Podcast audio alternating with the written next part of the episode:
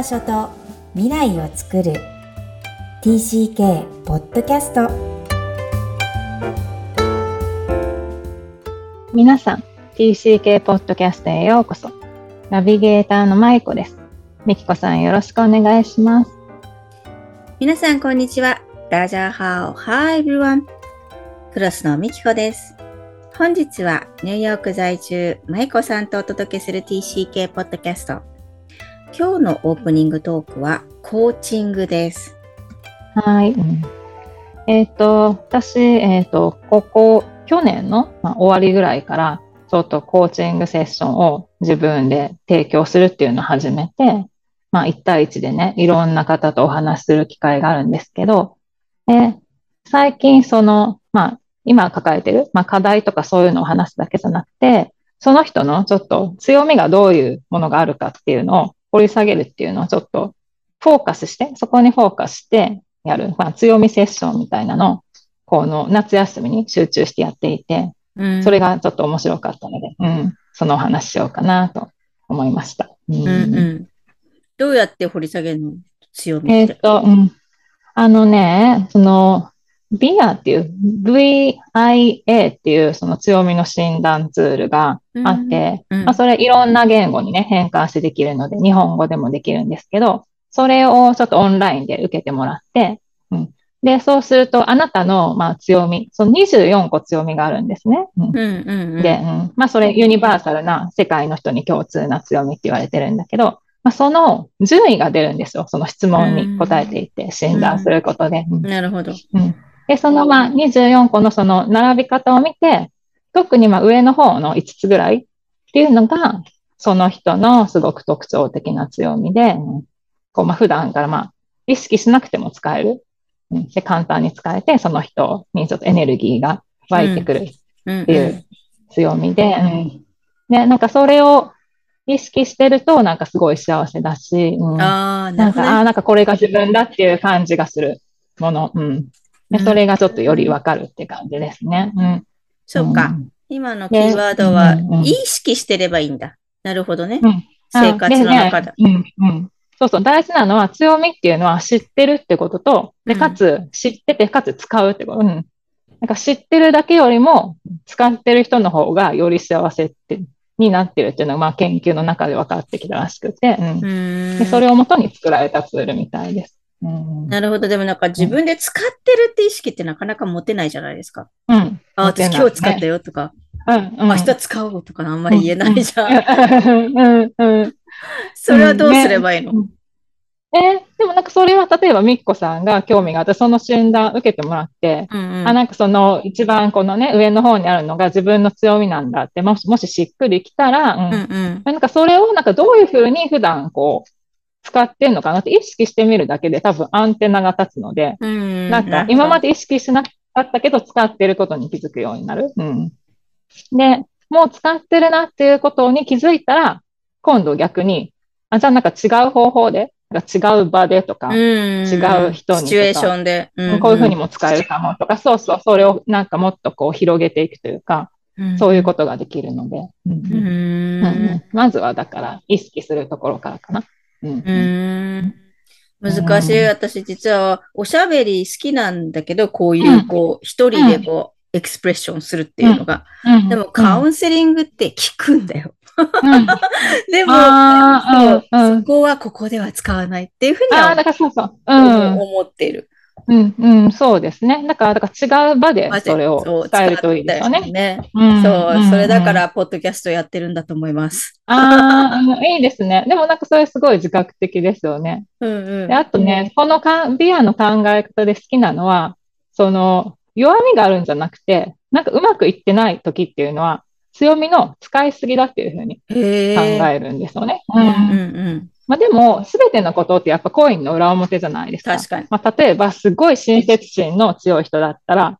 こう、それが、こう、出しすぎて、おせっかいってある人にはね、取られちゃったりとか。で、そういう、こう、あ、なんか今使いすぎだなって気づいたら、その、まあ、使う量を調節するとか、みきこさんみたいなその違う場所で使うとか、この人には使わないで、ちょっと違うところで使おうとか、そういうふうにできるので、うん。だから、その自分はダメなんだじゃなくて、こういうとこできないんだじゃなくて、ああ、なんか自分の強みがそういうふうに、ちょっと、うん、行き過ぎちゃっただけだな、って捉えられると、すごい、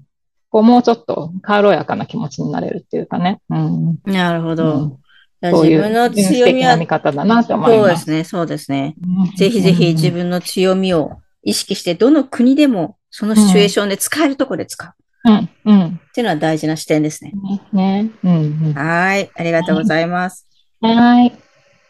では、今日のメインテーマに入りたいと思います。今日のテーマは、移行期における安定の保持です。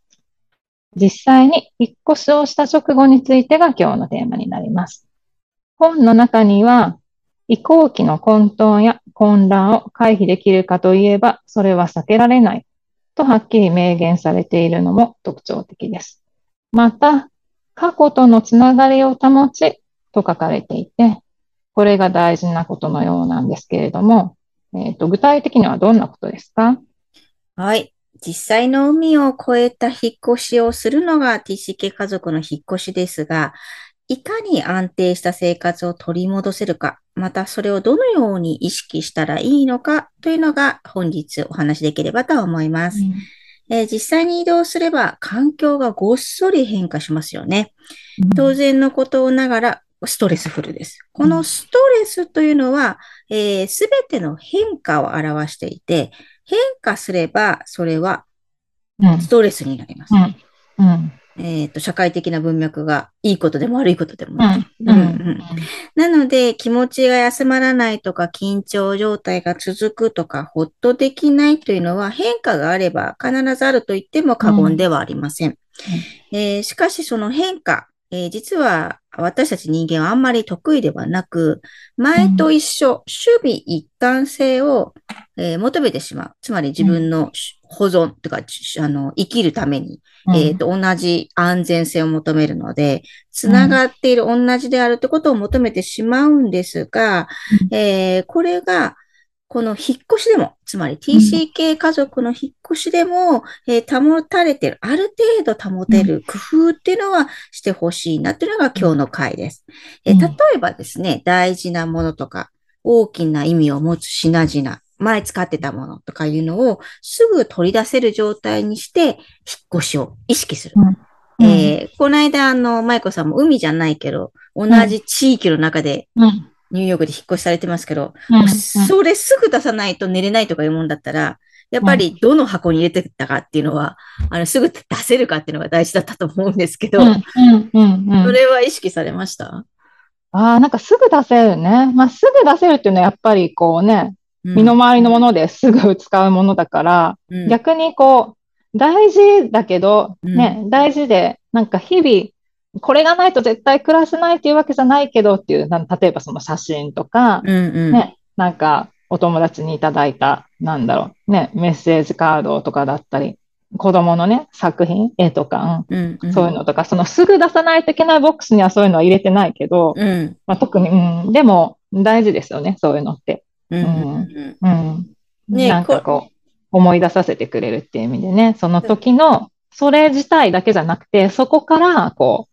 思い出がなんか広がるっていうか、なんか、それを見ることで、こう、いろんなものが想起される、うん、そういうものってありますよね。ね今の場合だったらすぐ隣町とか同じ学区の引っ越しだけど、やっぱり海を越えると船便じゃないですか。うん、うん。今もそうですか、うん、あ、船便ですよ。だから、あの、本当に、本当にちょっとのものだけ？航空便でバーって送って、あとはこう、どんぶらこうって、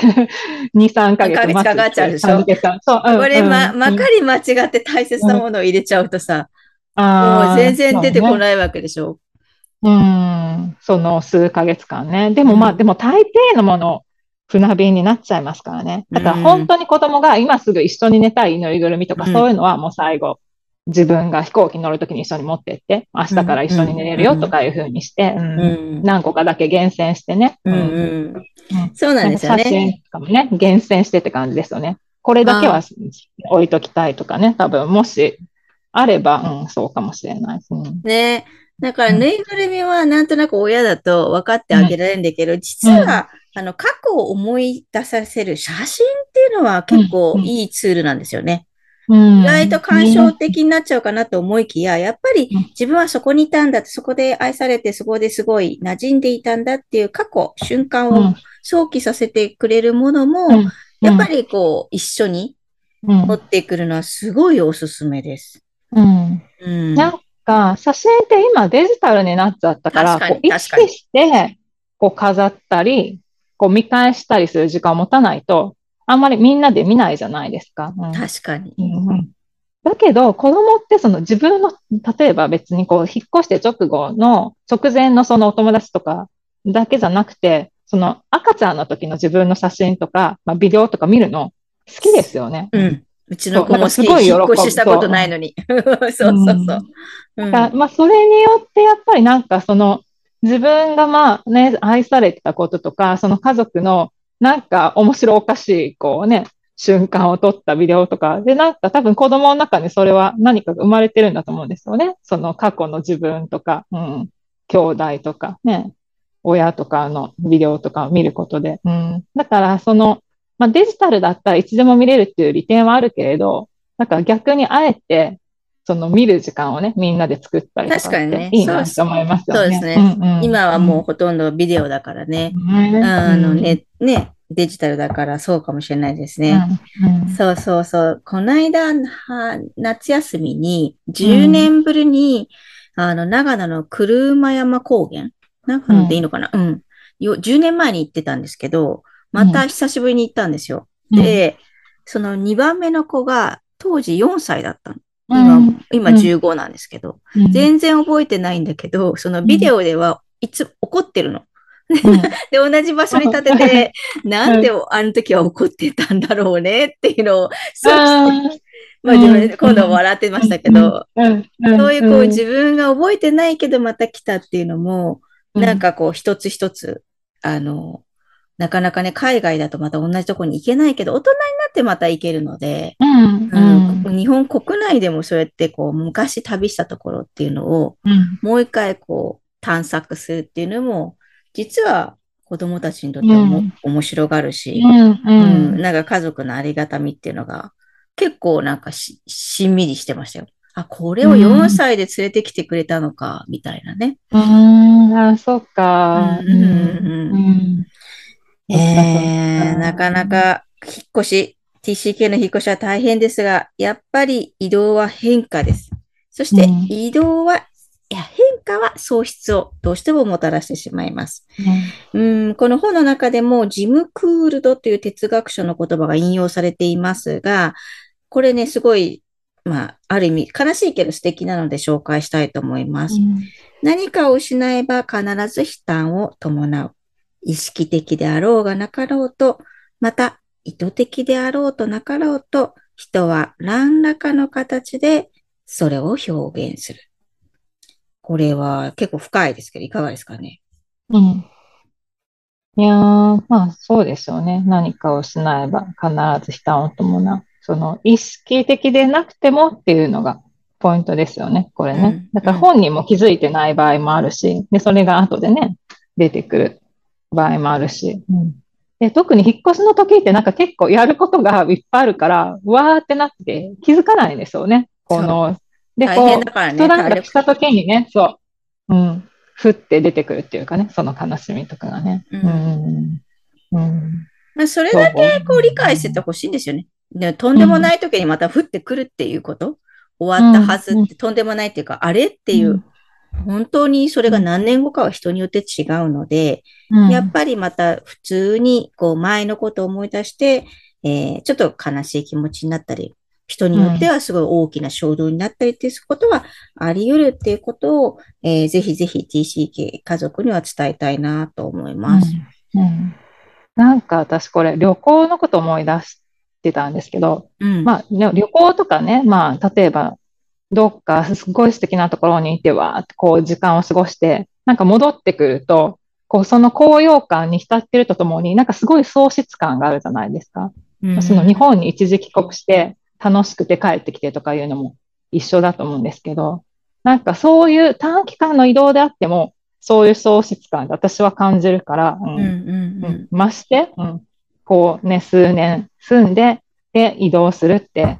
なったら、それはね、たくさんのこう、悲嘆とかがあって当たり前だなと、うん、改めて思います。うん、いい例ですね。ありがとうございます。本当そうなんですよ。でもなんか生活とリンクしてる引っ越しってなかなかそれに思いを馳せていただけなくって、うん。次の学校、次の勉強っていうのに追い立てられるから、もうちょっと感傷的でもいいのかな、なんては思ったりします。はい。それでは本日のポイントをお願いします。飛行機における安定の保持。え毎日新しいことばかりで刺激的であって、え疲労感も大きな時期ですと、えなかなかほっとできる時間なのが、え保てない場合があります。えでも新しい生活と過去を切り離すのではなく、新しい環境に入り込む時期でも、え過去を懐かしむ時間や、えそういう自分があってもいいのです。むしろそんな時間をあえて作るっていうのも、え悲しみと向き合うにはとても大事だと思います。え人間の気持ちは行きつ、戻りつ、えとてもスパイラルに進んでいくのが通常です。そういう意味で今日は悲しくても明日はあれ希望いっぱいのドキドキ、えー、そんな、えー、気持ちの変化も、えー、普通なんですよね、え自分は一本の道を歩いているのは間違いありません。えそんな感覚を不安であれば、え家族と励まし合いながら、えみんな同じ道を歩んでいるんだと心強い、心強く仲間と励まし合いながら進んでいってほしいなと思います。今日も TCK のいろんな気持ちにありがとう。この番組ではお悩みや質問を受け付けています。また、TCK をさらに知りたい方のために TCK オンライン基礎講座も開催しています。詳細は、育ちネット多文化で検索してホームページからアクセスしてください。さらに、ポッドキャストを確実にお届けするために、購読ボタンを押して登録をお願いいたします。みきこさん、ありがとうございました。ありがとうございました。バイバイ。